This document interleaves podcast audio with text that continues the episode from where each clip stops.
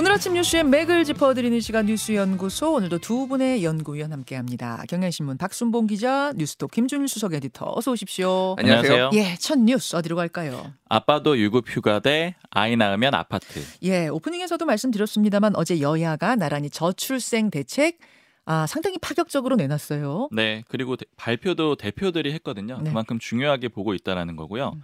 공통된 게 있고 다른 게 있는데 먼저 공통적인 거 얘기를 해드리면은요. 네. 육아휴직을 이제는 무조건 씁시다. 이런 음. 내용이 하나 들어갔습니다. 편하게 쓰자. 맞습니다. 신청을 하게 되면은 자동으로 그냥 시작이 되도록 그렇게 법을 개정하겠다라는 거고요. 아, 자동이요? 네. 그러면은 뭐 아이 나 아, 신청만 하면 무조건 그거를 그렇죠. 뭐 되냐 안 되냐 허가해 주는 게 아니라 맞아요. 뭐 회사에 물어볼 필요가 없게 된다라는 거죠. 어. 신청만 하면 바로 시작이 되는 겁니다. 두 번째는 컨트롤 타워 설치하자. 요거 취지는 똑같이 발표를 했는데 네. 국민의힘은 부총리급으로 인구부를 만들자라고 제안을 했고요. 부처를 만들자. 네, 민주당도 부처인데 급이 좀 다르죠. 인구위기 대응부 이렇게 음. 만들기로 만들자고 제안을 했습니다. 예, 예. 그리고 이제 좀 다른 걸 하나씩 짚어보면은 예. 국민의힘은 이제 육아 시간 확보에 좀 초점을 준 것 같아요. 그러니까 시간을 드리겠습니다. 이렇게 표현을 했더라고요. 아이를 키울 수 있는 시간을 드리겠다. 네, 휴가를 늘리자라는 건데 일단 첫 번째는 이 출산 휴가를 이름을 먼저 바꾸자라고 했습니다. 음흠. 아이 맞이 아빠 휴가 아니면 아이 맞이 엄마 휴가 이렇게 바꾸자라고 했고 네. 일단 왜 바꾸자라고 하는 거냐면 기존에 출산 휴가라고 하면 엄마 쪽에 좀 초점이 맞춰지게 되잖아요. 음. 그러니까 이제 아빠가 출산 휴가 간다 이러면은 어 아빠가 왜가 이렇게 좀 생각을 할 수도 있고 음. 또 그다음에 엄마한테 많이 그 무게가 가는 걸로 보이기 때문에 이름을 일단 바꾸자라는 거고요. 네. 그다음에 이렇게 이름을 바꾼 다음에 이 아빠 휴가의 한 달을 의무화했습니다. 어. 그러니까 이것도 역시 의무라서 아기를 낳게 되면은 무조건 한 달 쉬어야 되는 거예요. 어. 그러니까 이것도 유급입니다, 당연히. 예.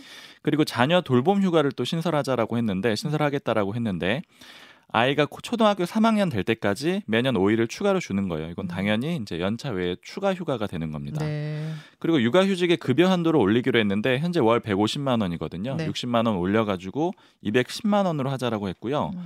연간 한 삼조 원 전, 정도 추정이 된다 예산이 이렇게 유희동 정책위 의장이 설명을 했습니다. 이거는 뭐 약간 헷갈려하시는 분들도 계시더라고요. 내 월급이 백만 원인데 그럼 이백십만 원까지 준다는 거예요. 그 얘기는 아니고 맞아요. 백만 원인 분은 백만 원 드리는 거지만 예전에 삼백만 원인 사람 백오십만 원을 받았다고 하면 이제는 이백십만 원까지 준다 그 얘기인 거죠? 맞습니다. 예. 최대 한도라고 보시면 될 것 같아요. 예. 민주당은 주거 그러니까 이제 아파트 지원하고 금전 지원에 좀 초점을 맞췄습니다. 음. 일단 둘째를 낳으면은 이십사 평 아파트 그리고 셋째 낳으면 삼십삼 평 아파트를 주는데 그러니까 분양 전환 공공임대주택이에요. 그러니까 임대해서 살다가 분양받게 되는 거예요. 음. 그리고 두 번째는 신혼부부한테 일단 십 년 만기로 일억 대출을 해주는데요.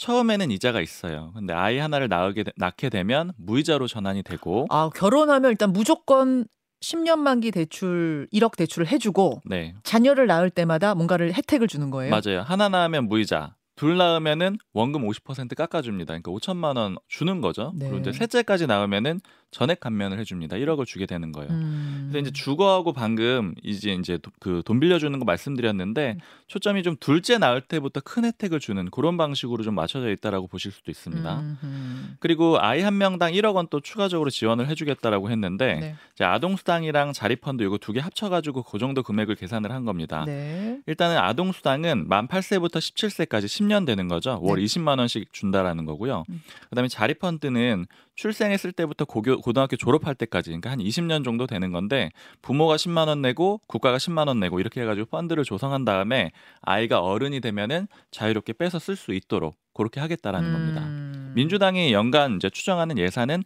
이십팔조 원 정도예요. 연간 이십팔조 원. 네. 어, 예산이 많이 들긴 해요. 그렇죠. 김준일 수석 에디터, 네. 자 양당이 내놓은 파격적인 저출생 대책 어떻게 보셨습니까? 일단 뭐 뭐라도 뭐 정책이라도 나와서 참 다행이다 이번 총선이 서로 욕만 하고 뭐 저쪽 뭐 비난만 하고 하다가 이런 게 어떻게 근데 공교롭게 같은 날 사실 나와가지고 짜고 짠 거는 아닐 텐데 분명히 뭐 근데 이제 제가 내용을 자세히 이제 들여다보고 이제 박순봉 기자가 설명을 했는데.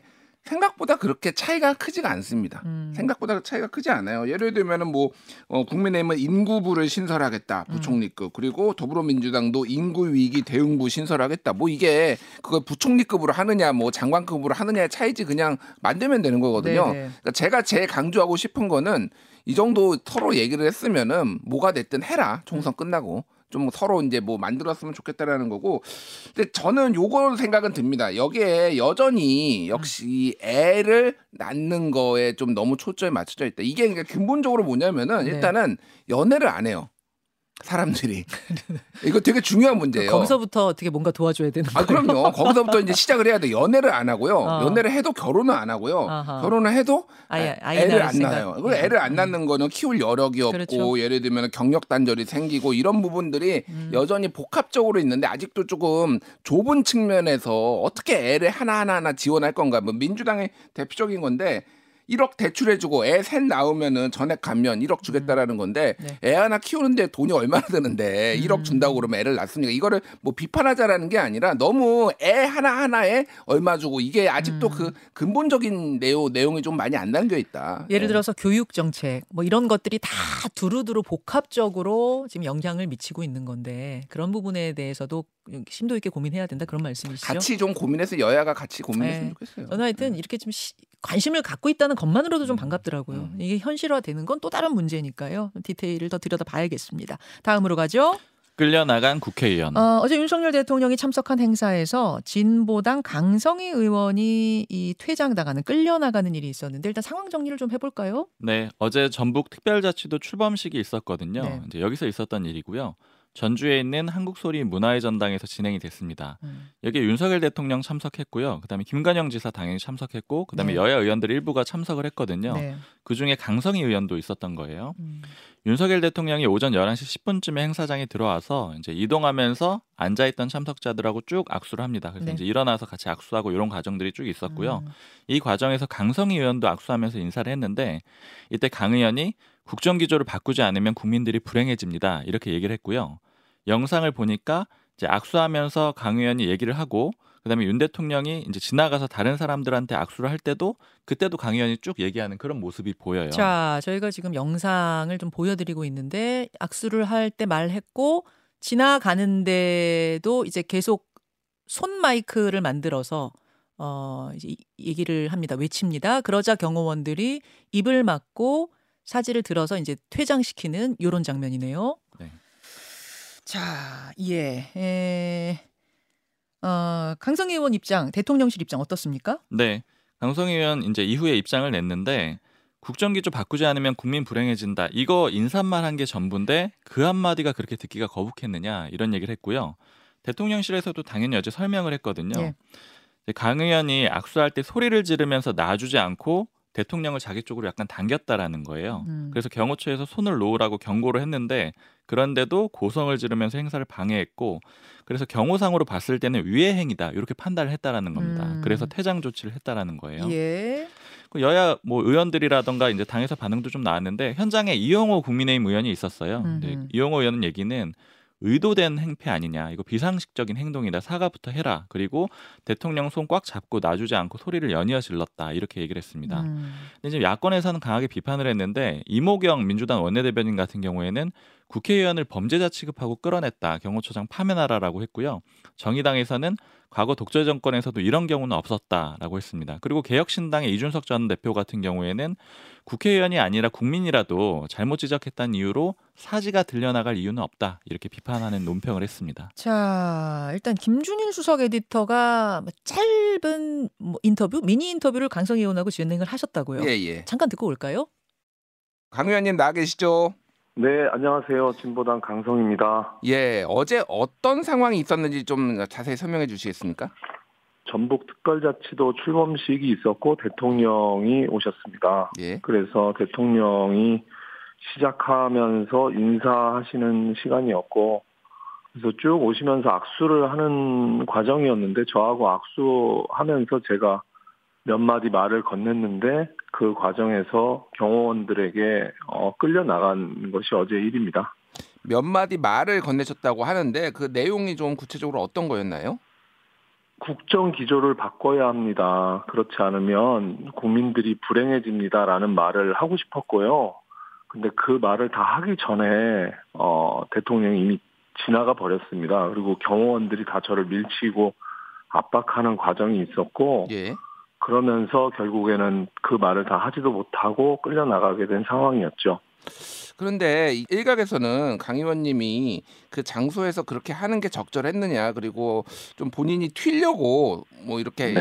너무 좀 소리 지르고 이렇게 한 거 아니야, 이게 부적절했다, 이런 지적도 있는데 이거에 대해서는 좀 어떻게 보십니까? 어, 저는 우리 전주 시민의 목소리를 반영했다고 생각하고요.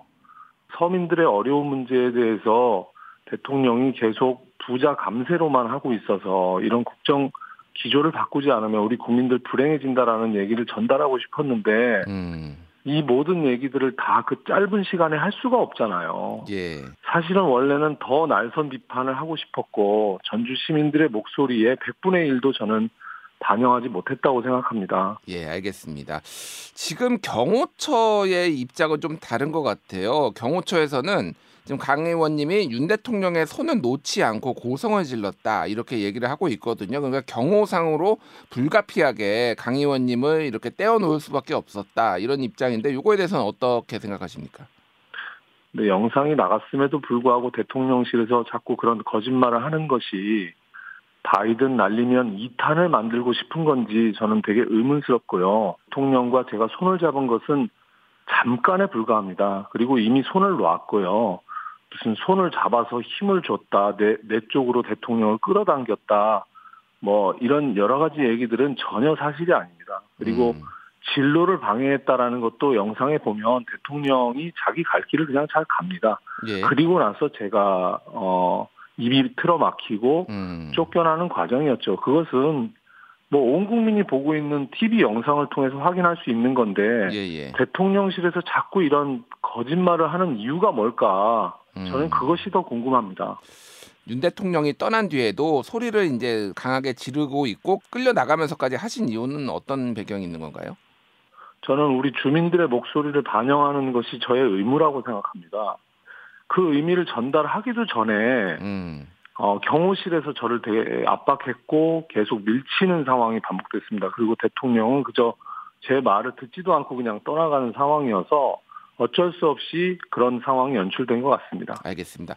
마지막으로 그러면 강 의원님하고 진보당은 이 문제에 대해서 어떻게 대응하실 생각이신가요?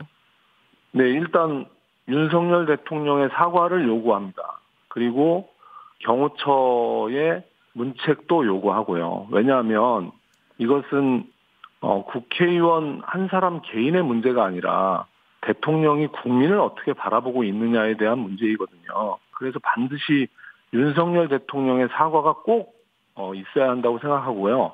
이렇게 하기 위해서 모든 역량을 동원해서 싸워 나가겠습니다. 예. 혹시 아직 대통령실에서 뭐 연락이 오거나 사과를 하거나 그런 거는 아직 없, 없었나요? 네, 맞습니다. 전혀 어떤 연락도 없었고요. 어, 행사장에서 쫓겨난 뒤에 경호처 직원은 나중에 대통령실에서 뭔가 대응이 있을 거다라는 얘기를 하긴 했는데 그 이후에 어떤 입장도 없습니다. 예, 알겠습니다. 말씀 잘 들었습니다. 지금까지 진보당 강성희 의원이었습니다. 감사합니다. 네, 고맙습니다.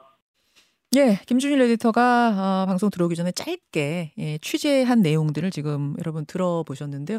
애초에 뭐 마이크를 차고 있었다 이런 얘기도 있었는데 그거는 손을 동그랗게 말아서 이렇게 하는 거를 왜 우리가 손마이크라고 하잖아요. 그것이 와전이 된 거다, 그런 입장인 거죠. 예, 예, 차지 않았고요. 그러니까 경호실에서 이미 다, 그리고 이제 몸수색이라고 예, 해야 되나 예. 이제 이런 걸 하기 때문에 그건 아니고, 그러니까 저는 조금 이제 아쉬웠던 부분이 어, 강성희 의원도 사실 이제 본인이 좀 답답해서 얘기를 했다라고 하는데 음. 그러니까 국회의원이면은 여러 가지 수단을 통해서 본인이 또 뜻을 이렇게 전달할 수 있는 방식이 있거든요. 음. 저 상황에서 뭐 한 번 소리 지르는 거는 괜찮은데 계속 이렇게 하는 게 좀 적절했냐, 좀 아쉽다라는 생각도 드는데 티피오의 문제 말씀하시는 예, 예. 거예요? 그러니까 더 아쉬운 거는 대통령은 아무 일도 없었다는 듯이 사실 저렇게 지나가고 있고, 이게 좀 저는 초현실적인 지금 장면을 보는 것 같고, 왜 경호 실은 뭐 입을 막아서 저렇게 끌어내는지, 다시 대통령의 귀를 경호하는 건가요? 왜 저게 무슨 무슨 위협이 된다고 저렇게 하는 건지 잘 이해가 안 돼서,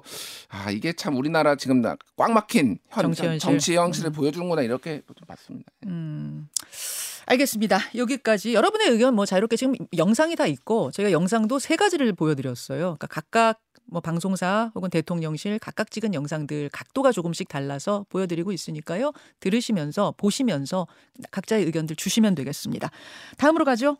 노인 무임승차 폐지 논란. 어, 짧게 가야겠네요. 짧게요. 네, 그 이준석 신당으로 불리는 개혁신당에서 어제 지하철 노인 무임승차 폐지 공약을 발표를 했습니다. 그러니까 지금 무상으로 이용할 수 있는데 육십오 세 이상 고연령층이요. 못하도록 하겠다라는 거고요.